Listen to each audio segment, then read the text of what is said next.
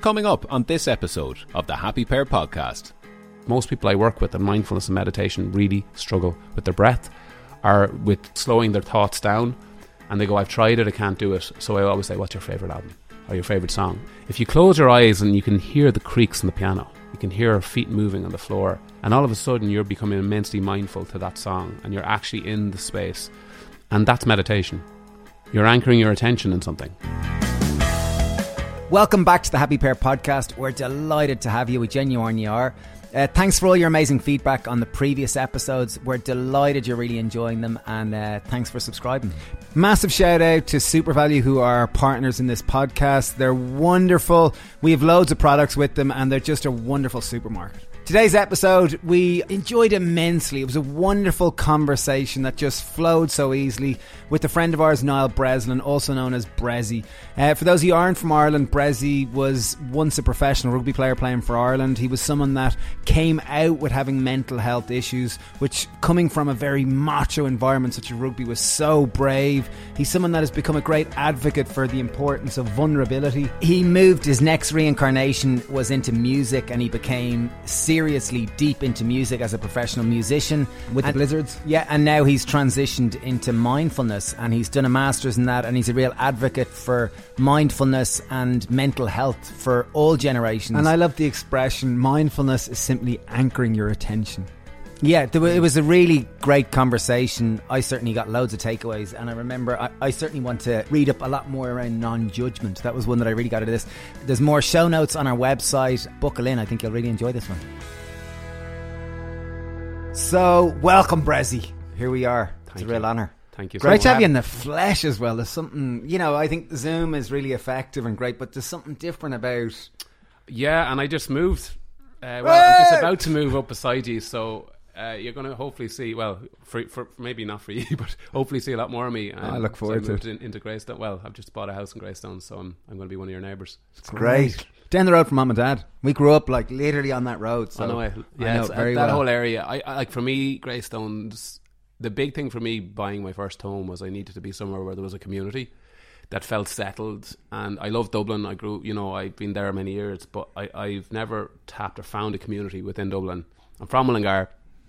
I, you know, I love Mullingar, but I, I, I need to be in my own space. So Greystones was a really great opportunity for me. Oh, you'll really love it. delighted. You'll love it. Yeah. You'll be a great part of the community. You'll love it. Big time. it's great fun. Uh, okay, okay. First thing for people that don't don't know you, can you tell us because your story is extremely interesting and it's you know like for anyone who if you're listening to this, Bressie's six foot six. He's a big strapping hunk of a man, an ex international rugby player that somehow found his way into mindfulness and the power of the mind, and it's not a natural kind of you know path. So mm-hmm. could you and Bressie's a musician. He's like front stage with guitars, and he's he's a great. Anyway, could you give us a quick summary of that journey? Because it's Yeah, well, my my mum said my CV should read "I threw as much crap at a wall and to see what sticks," which is a pretty accurate description of my career to the point. But I've never been restricted by labels or what you should be or shouldn't be. That's the one thing I'm lucky I haven't. my parents who were like, "Be a musician, be a rugby player, be whatever you want," you know. And there was no kind of set rule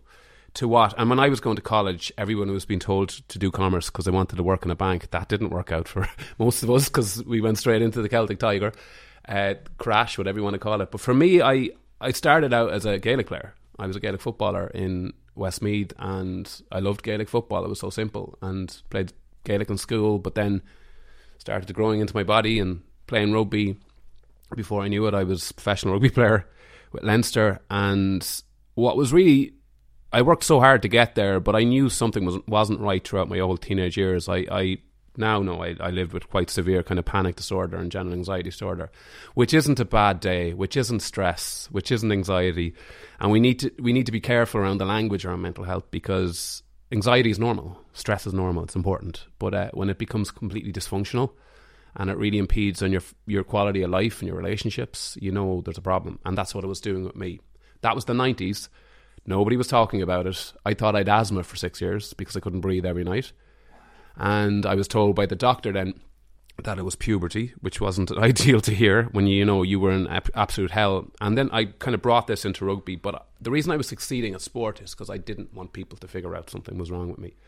And you nearly use that as that aggression, that sense of Yeah, release. just to re- yeah, Yeah, and it was a release, but also it was a social thing that people would go, right, he's doing well at rugby, so you know everything must be great. I was in a pretty bad bad place, and I went to the World Cup, uh, under 21s World Cup at Ireland, and when I came back, I remember on the flight back from Sydney, my hair was falling out. It was that it was it becomes so chronic. You know yourself. So my body was turning on me now because I such I was fighting with my mind so much that things like it started becoming manifesting itself very much within my body, my skin. I had boils all over my skin. My hair was falling out.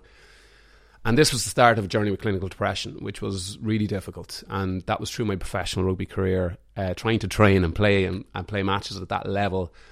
And every second day, I was making excuses for why I couldn't train. I think I had about 3,000 wisdom teeth. That was my go to excuse all the time. I kept saying, like, oh, I get my wisdom teeth out. And they're like, did you not get them out last week? I was like, they keep growing back. Like, the, the stuff that came out of my mouth to make excuses for it. And then it finally just, I, I couldn't do it anymore. And I retired.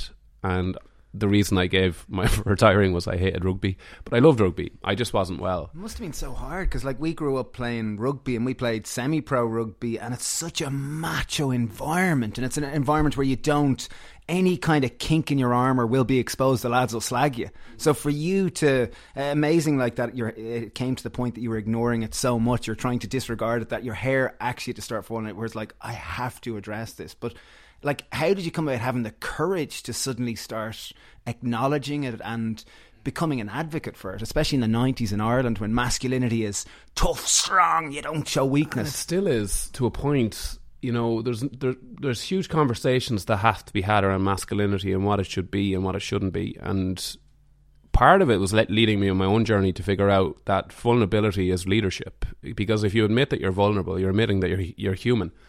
And people people want to know that because there's cracks in everybody, you know, and that's we are imperfect beings living in an imperfect world that punishes imperfection.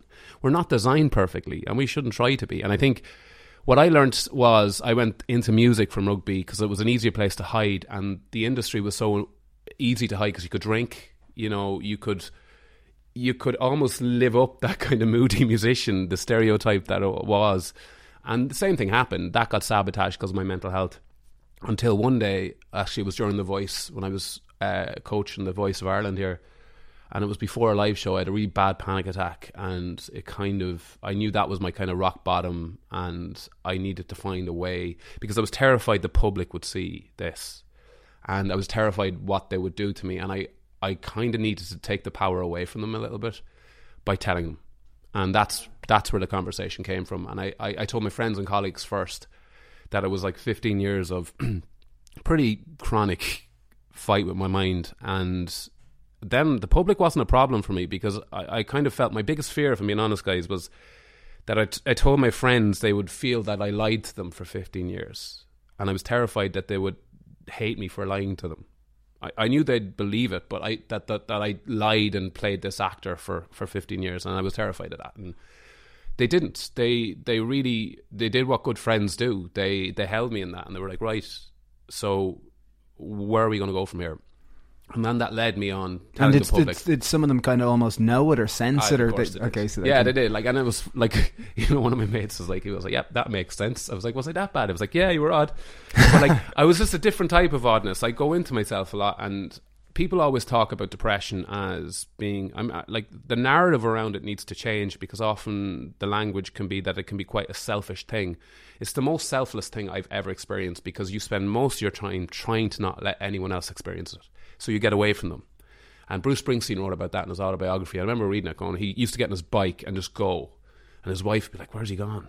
And he'd be like, I don't want you to experience this too. So in my case, that was very much the case. I didn't want other people because I couldn't I couldn't describe it. And people often think that depression is pain, but for me it wasn't. It was nothing. And that's the worst part. It feels nothing. You know, you're trying to feel something, pride, pain. it's just know, almost uh, like apathy. it's numbness. There's It's apathy, yeah, exactly. complete detachment like that type Yeah, and and it, that's the hardest part. So you're constantly. That's the funny thing, lads, because you spent most. I spent most of my life trying to achieve things, thinking that achievement would be the thing that would make me feel something, and I was constantly chasing that. And ultimately, when I went on the on, on the, the journey of not just self discovery, but my own kind of academia and understanding how minds and psychology work, I came to the conclusion that ultimately we are you know, that if we are going to find a way to have any kind of relationship with ourselves, you need to start at the very foundation, and that's to find out how to have compassion for yourself. That, like, not in a kind of a fluffy, you know, Care Bears and unicorns way. Compassion is the fact to recognize that human beings are flawed, completely flawed, not not not intentionally flawed, but just we all have flaws. We all have we all have amazing virtues, but we all have flaws too. Compassion is bringing bringing a little bit of kindness to the fact that you're flawed. And when things don't go so well for you, it's not because you're useless or there's something wrong with you or you're you're dysfunctional or you're not good enough. It's generally completely out of your control and has nothing to do with you. And you learn that through your you you you got to go through it though. That's the thing with, with mindfulness, for example. There's this talk of spiritual bypassing where you you almost try to pretend all this stuff didn't happen or any traumas that you would have experienced. Let's just pretend it didn't happen. I'll just meditate my way out of it and I'll be grand you got to go through it. And it's not nice. And most of the time, you need help. I did. Still do. You know, I've been in therapy for 10 years. You know, it's not cheap. But to me, therapy is the constant ability. If I had IBS, for example, I'd have to constantly watch what I eat. Constantly. With mental health, you have to constantly watch what you're around and what you're consuming and what you're consuming yeah. and your triggers. You gotta you gotta watch them and you gotta recognize that there will be days where you get hit or you get flawed, like a pandemic. This is flatline people. Like flatline them, and I keep saying to them, good. It should be. This is a pandemic. Your brain is doing its job and it's doing a wonderful job. Your brain is a survival tool, it's an alarm system. It is worried and it's keeping you alive and it's doing a wonderful job. So if you're anxious and if you're overwhelmed and you're distressed right now, good. You should be. But it ain't going to last forever. And this isn't a lost year. This 12 months has built powerful resilience within people that you'll never get in a book or you'll read and you know you, you listen to the podcast this resilience is lived experience and it's as powerful as it comes. Of our core emotions the vast majority of our core emotions are negative emotions. Since we were children we were told not to be sad not to be anxious not to be these things. And i say to kids be those things. Experience them with curiosity. Explore them. Why do you feel that? Where in your body do you feel that anxiety? So you don't demonize it these are really valid, important emotions. You know, I always had this saying that we sometimes we see more in the dark. Sometimes you learn more about yourself in difficult situations, and I really believe that with kids, emotion is such an important thing to teach them in all facets the good, the bad, and the ugly. And nobody likes feeling anxious, nobody likes feeling sad, but it's part of life. The Buddhist psychology, it's the first noble truth, is that suffering is an inevitable part of be, about being a human being. What a great opening line to, mm. to Buddhism, you know. Would yeah. you not start with something a bit nicer? You're going to suffer. I'm like, brilliant, I want to be a Buddhist, you know. But isn't it really interesting that for me, with my studies and mindfulness, the first thing that made me connected to it was, was Buddhist psychology, was understanding that humans our, our life isn't a straight line. In fact, most of our suffering comes from the fact that we believe it, we shouldn't suffer. Yeah, mm, and agreed. we try to hold on to perfect lives, or we or we're adverse to feeling negative feelings, so we push them away, and we repress them, and we internalize them, and we try to outdrink them, or we outdrug them, or outwork them, or outtrain them. You can't, and that's what Buddhism taught me. Is like, but you know what I can do? I can feck and sit them down, and be with them you know, some people would ask me for advice and books and things. I said, go read Viktor Frankl's Man's Search for Meaning. You know, this is a doctor that went to Auschwitz, Jewish doctor, and he said the only way I'm going to survive this is to recognize, is to see hope where hope doesn't exist, essentially. And he said one of the powerful quotes, and now it's not word for word, but his entire work has changed my life. He said, You can take everything from a man, every single last freedom, except that man's ability to choose his attitude to any given situation no matter how tough things can get, that is still a freedom we have. That's a really powerful thing to hear. So, no matter how tough this pandemic is, you still have the ad- ability to wake up on any given day and go, I'm choosing this attitude to bring to the day. That doesn't mean you have to be positive. That attitude might be, today I'm going to sit in my hole and do nothing. Or today I'm, I'm going to whinge for two hours, and then hours. I'm going to have half hour. Of, and you're you know. going to listen to me whinge for two hours. and and what are things that we could do? You know, with with kind of choosing our attitude. Like obviously, Viktor Frankl's an exceptional situation. He's in a Nazi concentration camp, but each of us nowadays, like we're in, you know, it is a pandemic at the moment. What are things that we can do to help predicate our own? You know, this whole yeah, and I mean, starting point: let yourself suffer let yourself recognize that this is as tough as it gets for many people. It's a perfect storm for many people. There's economic fear. you know, there's a sense of purpose, there is financial, there is health, your health, your loved one's health, there's a pandemic, there's mental health, there's all these different things that are floating around that are making us really overwhelmed. And sometimes you just need to go out into the back garden and scream and not feel weird about it. And that is the first thing I say to people. If this is really hitting you hard, I think allow yourself that space to feel it and to recognize that you know, in the words of Elton John, I always say, at least you're still standing, you're still getting up, and we are in survival mode here, most of us, and th- that's enough right now. That's that is enough, and I think that's the starting point. The second point is we're hardwired in the world to uh, uh, in our brains to put all our emphasis on the things that we don't have. That is where a lot of our energy goes. You know, comparison is the thief of joy, as they say. You know, and we're constantly comparing ourselves to other people's lives. I've been doing it for twelve months. I got up the other day my dog isn't well and decided to have a doggy shit fest in the kitchen and it was everywhere and it was Monday morning, it was wet. I was going, oh God, I have to clean this up. And my mate lives in Alicante on the beach and he was having a coffee and he put a picture up and I immediately Monday morning I was like, oh my God. I was like, I was like, and I, I, I was straight, straight into comparing and feeling shit. And I was like, well, I'm, I'm, you know, I'm 40 years of age. I'm living with my parents. It's not exactly what I thought I'd be doing.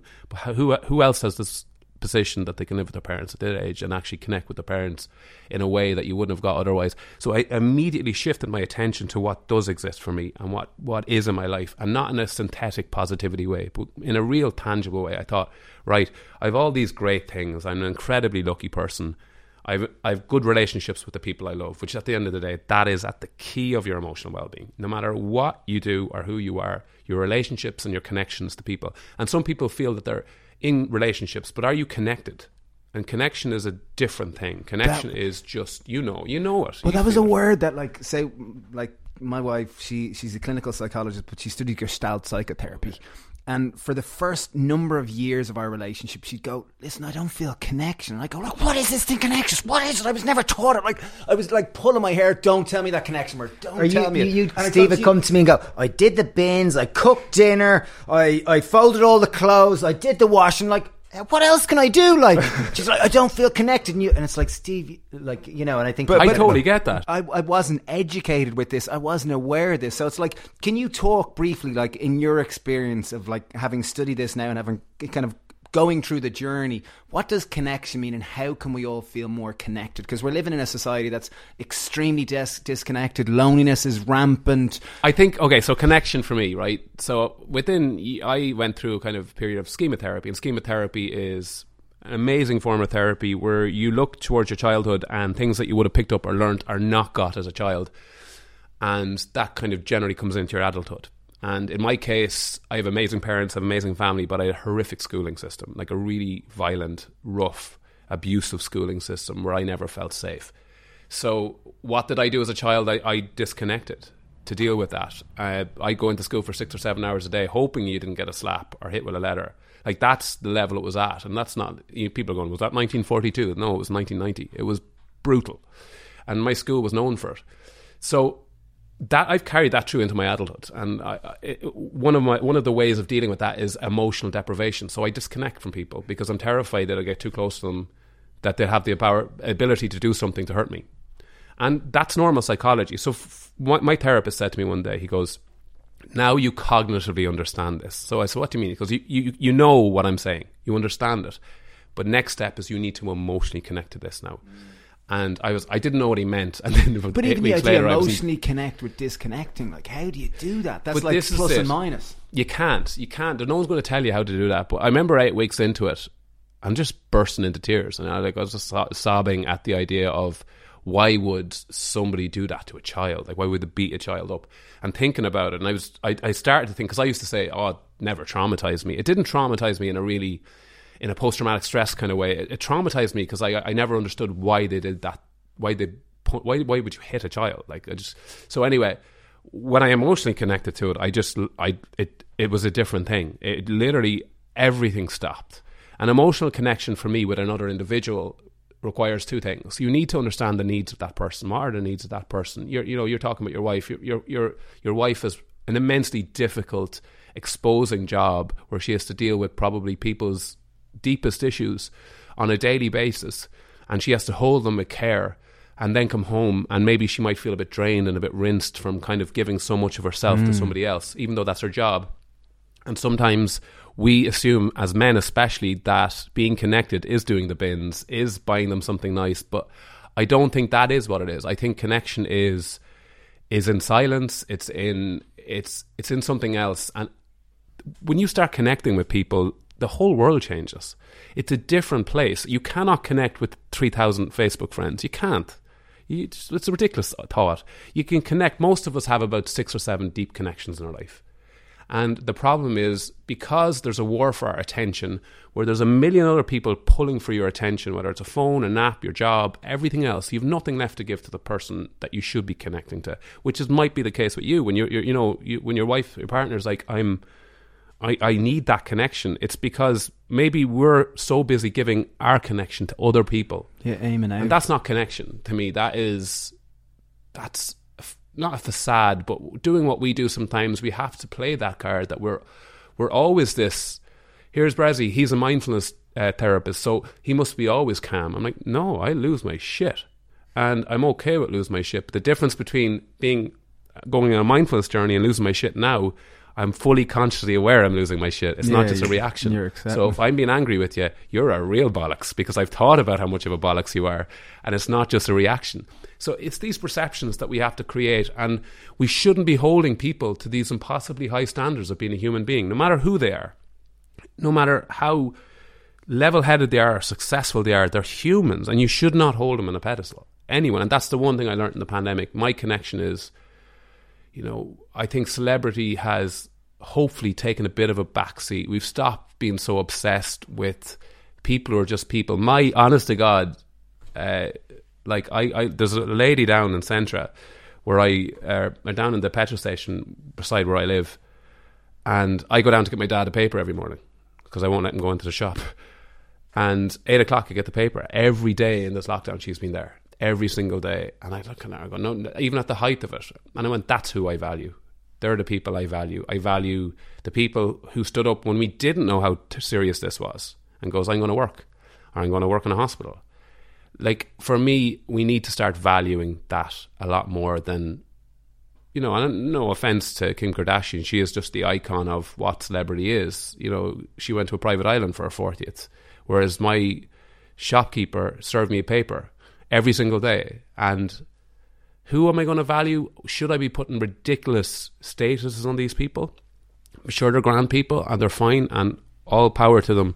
It's not about that. It's about where you place your value in life. Uh, on that topic, how do we address the fact that we're living in this social media world, this world that has just, over the last 30, 40 years, has just transformed our mental landscape and that comparison is so prevalent and yet when you see these people in their 80s and they've kind of they're they're at ease. Many of them are at ease and they're not comparing themselves. Yeah, you know it's no not agenda. it's not this need for perfection. It's just this need for a perfect moment. And how do we as a society move ourselves more towards that way? Uh, I one of one of the best books I ever read was a book called Tuesdays with Morrie. oh, yeah, yeah. love it And I did a podcast. Mitch Albom, the? Yeah, exactly. And Did you do one with him no, I wish I did. oh I was thinking Uh, wow I, he I, died, didn't he? Uh, Morrie died. Morrie Mitch died, but I did a podcast the week at Christmas for Where's My Mind, and it was called the World Tour of Mullingar. So the idea was we realised that a lot of these care homes and residential homes had seen nobody for six, seven months. So we said, Let, let's put band, a load of bands together on Christmas Eve. Let's go and play music in the car park. You know, all socially distanced, all per- covering the guidelines, and let's go and play some gigs for these uh, folks in the in the care homes and the, the residential homes.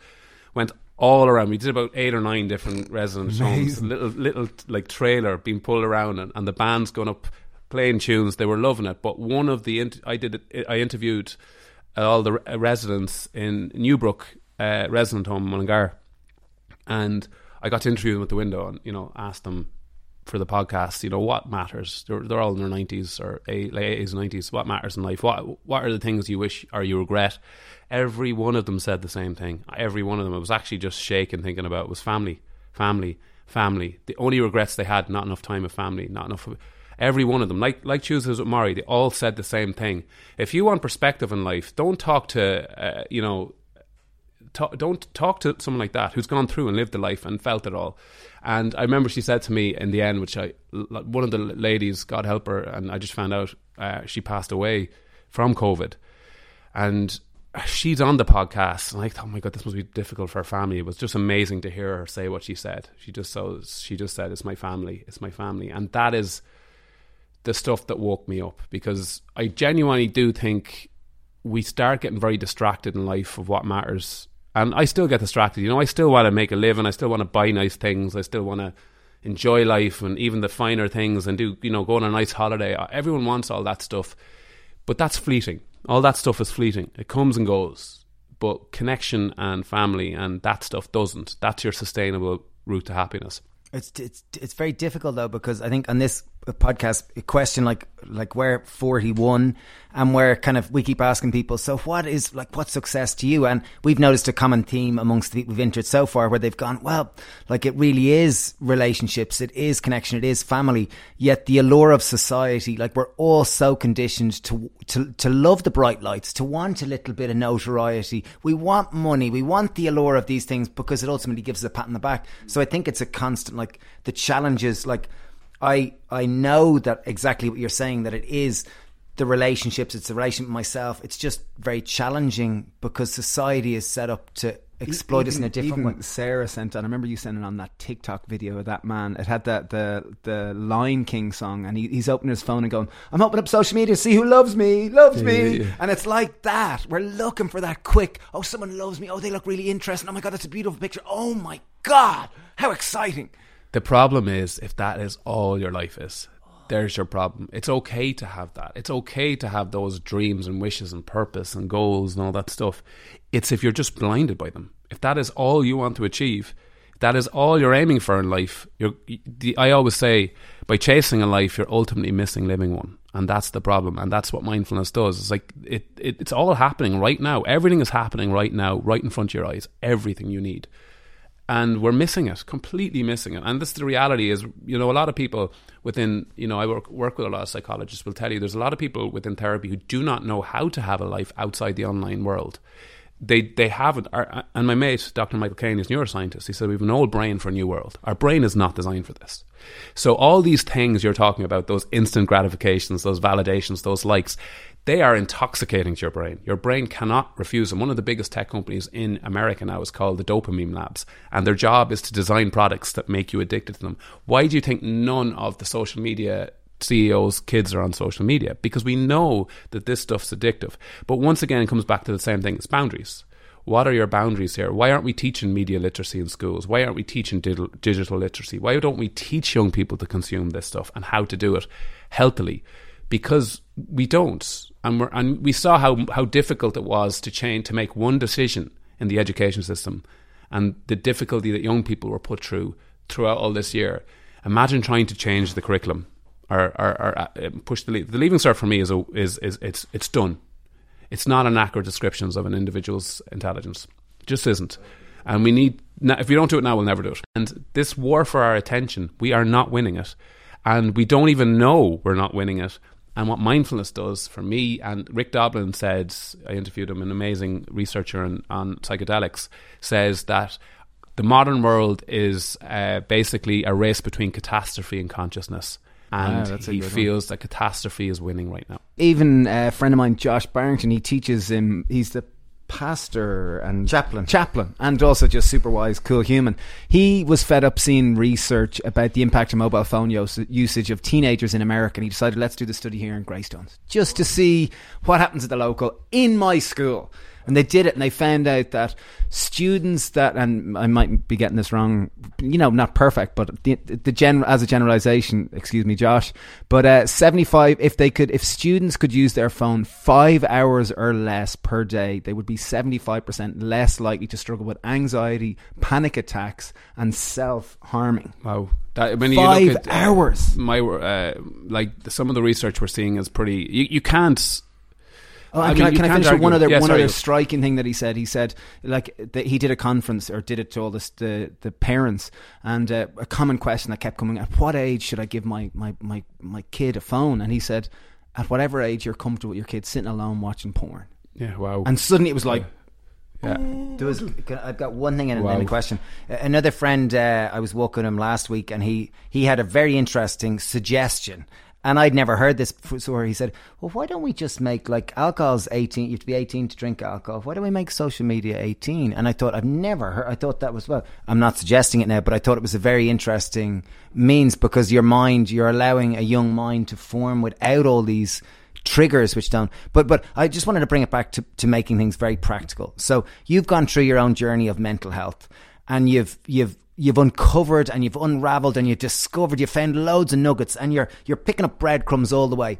For someone who's listening now that is anxious, is a normal, flawed human. What are some of the lifestyle habits that you've learned that have really been the anchor, the pillars, the cornerstone of your mental health and resilience? Yeah, I mean, it's a really good question. And just to quickly say, um, the reason an awful lot of these researches don't happen is you have to understand who profits from this stuff. You, you're up against the more powerful organizations than most GDPs of most countries. You, you're, you, you're, you're, you're up against it here. And it's the same with Big Food. You know this. Big Food is probably the most powerful lobby in America.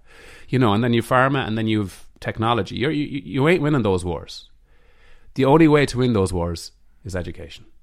That is the weapon of choice. If we can teach people to understand and navigate this stuff and take personal responsibility for their own heads, th- then we're getting somewhere. But anyway, back to what can we do? What what can I do? And I mean, I'm not speaking here from some fucking guy who's got it all figured out, you know. And, and I never ever speak from a place of hierarchy when it comes to this. I speak with people about my own head, um, and things that I've done.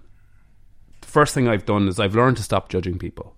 That has taken out a massive lump of anger and hate out of my life How do you stop judging people? Because it's something so hard. because you don't know what any individual is carrying at any given moment, what they're dealing with, what they've gone through, what they're carrying. I mean, you can judge them. If someone's been an arsehole and they're being intentionally arseholey, I always say, not everyone's intention is to hurt you. Look past their behaviours and words. Maybe they were hurt too. And that's the difference. And that's a non judgment. That's a, a Buddhist philosophy of, non judgment.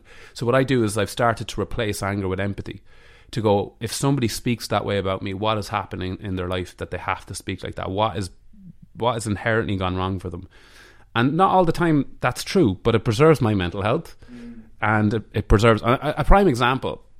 And this is a slightly different. Uh, uh, usually, examples are good. I was in Dublin a couple of two years ago, and I was coming around there by um, top of Harcourt Street, my, where, where the studio was, in the car, and this guy pulled out in the bike, and I nearly hit him, and I just instinctively beat my horn, and he start, I mean, started to foam at the mouth and told me to pull in the car, and he was shaking, and I was like, whoa, whoa, and he said, pull down your window, and he threw his bike at the side of the road, so I pulled down the window, and he goes, he goes, you were speeding, and I, I just said, if I was speeding, you'd be dead. I was able to avoid you. And it wasn't i wasn't trying to get angry with him. I was being very calm. And he kept getting angrier and angrier and i could see this guy had lost control now. And this had nothing to do with what just happened there. Something had happened in his day. There's no doubt about it. And this is emotional intelligence. Is going there's something's happened to that lad. So out of nowhere i just went i'm really sorry if i scared you. And in that moment he just diffused. He went i am so sorry for getting angry and that is the ability to take a moment take a pause That's connection. let the That's e- yeah, it is, connection. but it's also let the ego out of get the ego out of the way. It's not about being right or wrong, and stop for a second. And this is what mindfulness does. It gives you that pause to go. I'm, I'm really sorry I scared you. He picked up his bike. He went, I'm I, ridiculous, lost control. I said, don't worry about it, man. I hope you're okay. Off he went, probably a bit embarrassed, but okay. I went about my day, not affected whatsoever. If the two of us went at each other and did what most angry men do when the ego gets in the way and start screaming at each other and maybe punching the head off each other. He might be a Mountjoy or an, an, or dead, or I could have been. This guy could have been a bloody kung fu master. I wouldn't have known. But it's the ability to diffuse the ego and go like, I don't know what this guy has dealt with, and that's the difference. We are immensely quick at judging other people, and in- even quicker at judging ourselves off the highlight reels of other people's Instagram pages. So judgment is just flying around everywhere, and you know, especially at the moment, I look at I look online and it's it's it's a cesspit. It's toxic. Oh, it's and scary. it's just judgment. Another thing to do is every morning wake up, think of five things you have in your life that you're thankful for, and just wake up every morning thinking of that and get into that habit and build that habit in your brain. And do you write them down? Like, did No. you? If someone was starting this habit, like, would would you suggest that it's great to take out a pen and paper and every morning and actually? They won't do it, you see. So that's the thing. Was like you got to make this accessible and easy. Some people like journaling. I love journaling, but if you say to everyone every morning for the rest of your life you need to write down five things you're thankful, they're going to go, "Fuck that." They're going to wake up on a Sunday morning with a hangover, going, "Oh, fuck that, Bressie bullshit." I'm not doing that. One one thing we've started doing as a family is every night when we're going to bed, just before we brush our teeth, we're all there as a family. Um, Justina, she'll say a prayer in Polish. We all say a prayer in Polish, and then we all have to say five things we're grateful for. Even Ned, the four-year-old, Theo's oh seven, and it's and it's amazing how you get to see what the kids value. But that's science. Like, you look at the science and the neuroscience of positive psychology and what happens in the brain when we start saying things that we're thankful for and actually put our energy on that. And that's what's really interesting about this area. You, you know, if you build that, that's a habit. If you can build that habit from a neuroplasticity point of view and you actually create these habits that we generally have as humans are, especially Irish people, we were colonialized. We went straight from colonialization into Catholicism we have never had our own ethics or morals. We were always told how to be and how to feel. So of course we're confused, and now we're starting to figure out our own morals and what we stand for. And we're seeing a new Ireland where we're becoming more liberal and open minded, and that's because we've been allowed to make our own minds up about life. And and th- these are the things I'm starting to realise is that an awful lot of the problems you see in Ireland when it comes to mental health are generational. And they're being bet into us since your dad and my dad and our granddads and then before uh, we shouldn't be passing on that baton anymore. We can't keep passing that baton on to our kids and going, "Don't be angry, don't be scared, don't be all these things." Go, actually, if you're in, if you're having a shit day, I tell me about it. I'll hold you in your pain. I am not uncomfortable with your pain. And here's the other thing I'll say around that. One of the most common phrases at an Irish funeral is, "I'm grand." You're going up to the guy who just lost his dad. I'm like, "You're not grand." You're in bits, and I'm okay with you being in bits.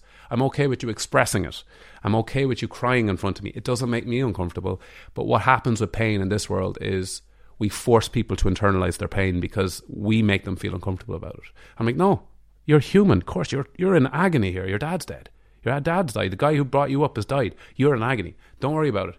And these are the things you start to learn that make your life a bit easier. When you just let that guard down and you diffuse the ego.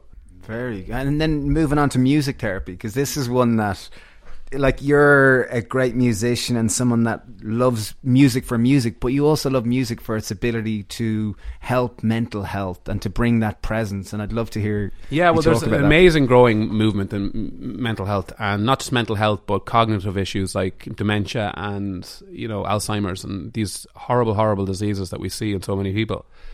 Uh, there's a master's in music therapy now in UL that is, uh, you know, training out some of the most incredible people. Uh, actually, the Blizzards' keyboard player Lynchy, he's he's not in the band anymore because he went full time as a music therapist. He did the masters, and the difference that it does to people's brains and what it can do. You know, some of the research around music therapy is just undeniable. But also, sometimes you just don't need the research. Sometimes you just need to see those videos of a 95 year old woman who's severe Alzheimer's, who doesn't know who her kids are, or her anything about it, and then the song gets played that she knew when she was 12, and she gets up and dances to it and sings the words. Like, if that doesn't tell you something in there with music and the brain, I don't know what will. And in my example, how I started to use music was like, obviously playing and learning an instrument is incredibly mindful because you have to really concentrate on what you're doing. Uh, I play piano, drums, guitar, sing because I just love instruments. But consuming music is a different thing. So why do people get so much solace out of consuming music? Number one, it's an amazing way to communicate emotion for people to understand. But what I used to do was an album called Tom Waits' Closing Time, which is one of my favorite records of all time. I've tattooed it all over my arm, which is that weird thing. And my mom said, if I ever see Tom Waits, I'm going to show him that tattoo. He goes, she goes, I wouldn't. You know, it's that kind of weird Alan Partridge thing. But um, basically, when I was living in London, I had severe insomnia and weeks of not sleeping, and I had. It was just it was a difficult, most difficult time of my life, um, and I used to lie in bed and just grasp and gasp for air. And I was living in London, this pretty horrible place. And I used to close my eyes and I put on Tom Waits and I'd listen to that album. And when I'd listen to it, I'd like actually feel like I'm in some bar in New York. And he's sitting on some shit piano behind me having a fag and a whiskey and he's playing these songs and I'm just sitting at the bar. And what happened was it immediately removed me from where I was, which wasn't a pleasant place. And I became completely in some or other other place. It transformed me there. and I would always be asleep by Grapefruit Moon, which I think the tenth song in the album. And, and I started brilliant. falling asleep to this. And I said to my doctor, he went, Yeah, the, you know, basic, even frequencies of different frequencies of music, of different instruments, what they do to the brain. And everybody knows this. Anyone who's having a tough day sometimes just goes and listens to some music. I just puts on music and just gets lost in it. But what I would say to people, if you really want to bring music therapy to a level that works for you, the next time you're listening to a song in your headphones of your favorite artist or band, whoever it might be, close your eyes and pretend you're in the room. Pretend you are literally there in that studio and that person's behind the mic because music has become completely it's just, become background. disposable now. Yeah. It's just throw it out. And like to make music, to record music, I own a recording studio. I know the process. It's a huge process.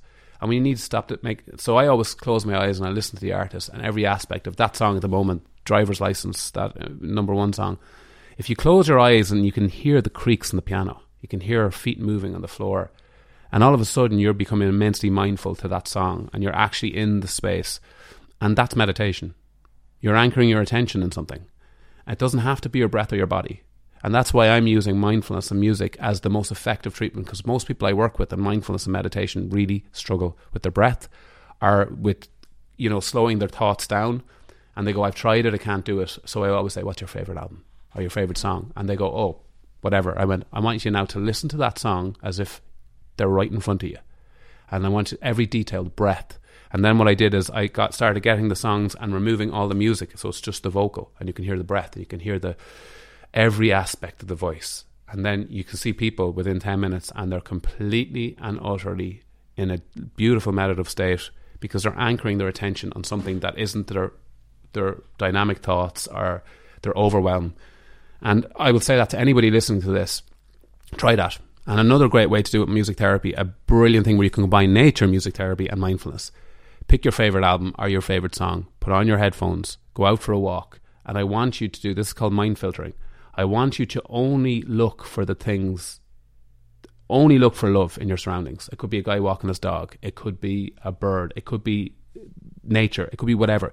Just filter in the stuff that makes you feel good. Literally everything else, and look for it. Like even if you look at like a mother walking their kid, whatever it is, the sea, and listen to your favorite song, and it's just like an explosion in your brain. You just feel, you know, it takes you away from those overwhelms. So I, I, I combine in the work I do with mindfulness all the things I love, which is music, nature, exercise, and I make it work for people rather than saying, "Oh, I can't meditate, I get overwhelmed with it." I mean, cool. Let's find a way you can do it. Another one I'll give you an example of is I have another friend of mine. God help him, he's he's had a tough time with business and he, he lost his dad and he, he goes, I, I, I want to get into meditation. I was like, well, you shouldn't because you're grieving and you should just grieve and let yourself go through the process and I'll get you help. But then we'll talk about it. He sat down and he goes, I can't. My head is racing. I think about bills. I think about, I went, right. And he goes, I can't sleep. The only other thing I know about him is he loves golf. He's obsessed with golf. So I get him to play a round of golf in his head. Play, play the round of golf you want around Mullingar or wherever you play. I want you to take shot for shot. And he goes, every time he plays a round of golf, he falls asleep because he just visualizes it, and now all of a sudden his his attention is anchored in this something he enjoys. It's not anchored in the bills he can't pay or the other stuff. I think that's a lovely phrase to describe mindfulness and meditation because it's often seen as this Eastern thing that there's kind of only one way to do it. Whereas I, I, I like the fact that you're calling it something to anchor your attention. What it is. And the thing is, even Eastern Buddhism philosophies, there's Buddhist philosophies that will tell you mindfulness is not about present moment focus. It's about just getting, you know, a lot of there, there's diff, obviously there's many different guys and forms of Buddhism and different teachers, but ultimately what you're trying to do is make it work for you. Stop reading books to tell you this is what you should do. There's six principles of practice for mindfulness, and if you can apply these principles of practice, you will be able to build it into your life. The first principle is non-judgment. When you sit to meditate, don't go, I'm terrible at this, I'm shit at this, I shouldn't do this, my head always races. There's enough judgment in your life. This five to ten minutes, see what it feels like to let go of that judgment. Second is non striving. You're not trying to achieve anything here. You're not, you're not trying to qualify for the Olympic Games of meditation. You're not trying to, and that's the problem, is the modern world, the Western world, only rewards doing, doing, doing, doing, doing. So we all go, I need to be brilliant at this. You're doing your or, arse. or a common thing is how long do you meditate? Exactly. Because immediately it's kind of Comparison. are you ahead or behind me? You Are, know, it's am I better at meditating? This is for nobody except you. So non-striving. Let go of the need to be good at this. This is just just just, just experience it. The third is called, and excuse my language here, the fuck it bucket. So uh, everyone needs to buy a fuck it bucket, and they need to put things in that bucket when they're meditating. So when you sit to meditate and you go, okay, I'm sitting down here now, and oh God, I forgot to ring Mary. Oh God, Mary's going to be raging. Oh, she already thinks I hate her. Oh, it's going to be so awkward when I see her next. Will I get a pizza later on? I'm eating so much crap. Will I go to the gym? Now you're down a rabbit hole and you're anxious. So what I say to you, what you're doing with meditation is the minute you realise you forgot to ring Mary, chuck it in that fucking bucket. Just move on and come back to the breath. And if you have to do that, this is not about stopping thoughts. It's about stop following them down the rabbit hole. And what happens when you go down the rabbit hole? You get anxious. You get stressed. You get pulled from the present moment. It will happen a hundred times in five minutes, but every time it happens, just come back, put it in the bucket, come back. And that is mindfulness. That is exactly what it is. It's aware that your mind is drifting. Bring it back. Your fourth is beginner's mind. Be curious to your experience. This is weird. It's kind of nice. Kind of like I never felt this before. I'm really anxious. Where do I feel that anxiety? It's actually my chest. Isn't that funny? Be really playful with it. Don't be so serious with it. Your fifth is be fucking compassionate yourself. Who else takes this time to take care of themselves and actually sit in with their mind? It's not easy to do this stuff. To sit in, we don't like silence. We don't like looking in, inwards because we've been conditioned not to do that. And it's not your fault that you find it difficult. It's just the world that we live in. And now you're taking a bit of time to think about yourself and, and, and, and be compassionate about that. And the final one is acceptance. Just accept how you feel. Don't wait till you're calm before you sit to meditate. Sit with the good, the bad, and the ugly. Everything. Everything. And you know what? You have the ability to sit with that stuff. And sometimes you need a bit of help. That's what I do as a mindfulness therapist. Sometimes people have things that come up that are difficult for them, and you teach them how to sit with those things and disempower them and stop them controlling your life because because that's the thing. These these uncomfortable feelings that we have dictate too much of our life and stop us living. And all I'm trying to do is, is not get rid of them, but stop letting them dictate your life. And actually, you know, because there's so much in this world that is just incredible. There's so much amazing things in this world that we're missing because we think there's something bigger or better. I think one thing to bring it back to is, is just to food, because food is something I guess that's so dear to our life and so important. And you're someone that's done triathlons, has been a professional athlete. Like, what's your relationship to food? And for anyone listening, how do you see the connection? There's the Smiles research now coming out of New Zealand where they're kind of connecting the importance of eating fiber rich foods and more plant slant towards your your diet to, to and its benefit of mental health. And we've seen it through our Happy Gut course. What's your relationship with this and your Yeah, you on all this? can't you can't deny the research now and the research between the gut and the brain and the connection there. I think it's important that we don't oversell that connection because we sometimes by selling that connection too much, you're offsetting the fact that somebody might have been traumatized and have huge issues that they need to deal with. There is Just there- keep eating more broccoli. yeah, you'll be eat more grand. broccoli. You know, this idea. Sometimes we simplify mental health, uh, and also what we do with mental health is we talk about mental health, but we don't talk about some maybe serious psychiatric issues like schizophrenia and uh, bipolar and these other issues that uh, with Lust for Life we've seen and have dealt with. So food is crucial. It is. I keep getting, but, but but having a really great relationship with food is is so important. And food is also an area that can is is we know through areas with the prevalent growing prevalence of eating disorders. Um, but these are other issues thrown in. If you look at food on its own, I look at food that first and foremost it's there to be enjoyed. That's the first thing I look at. That's my relationship with food. I enjoy it. Secondly, it's fuel. Um, so over the years of training, I remember when I was playing rugby, the hardest part about food is I didn't enjoy it because I had to eat so much of it to get the calories in, like five, six thousand calories a day. It was like, oh my god! I used to have a plate for like potatoes, veg, and, and, and protein, and it was just like different plates. I was like, God, this it was a workout to eat.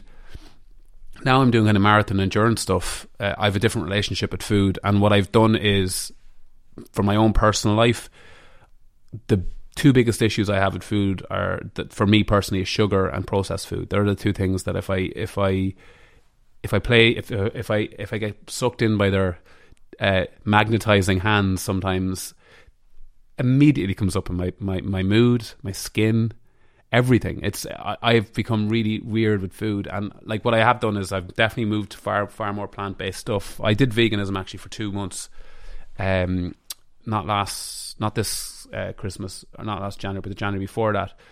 And what I found with me was that it was my digestion was like I, used to get really bad stomach bug, like stomach pains or, or bloating and stuff like that, and it did you know completely change that. But then I got so stressed looking for vegan food because it was so so impossible to find it, and I felt that the, any stress I might be distressing myself with, I was actually putting on top of it because I was living away from home. But these are all excuses, and you will make every excuse under the sun.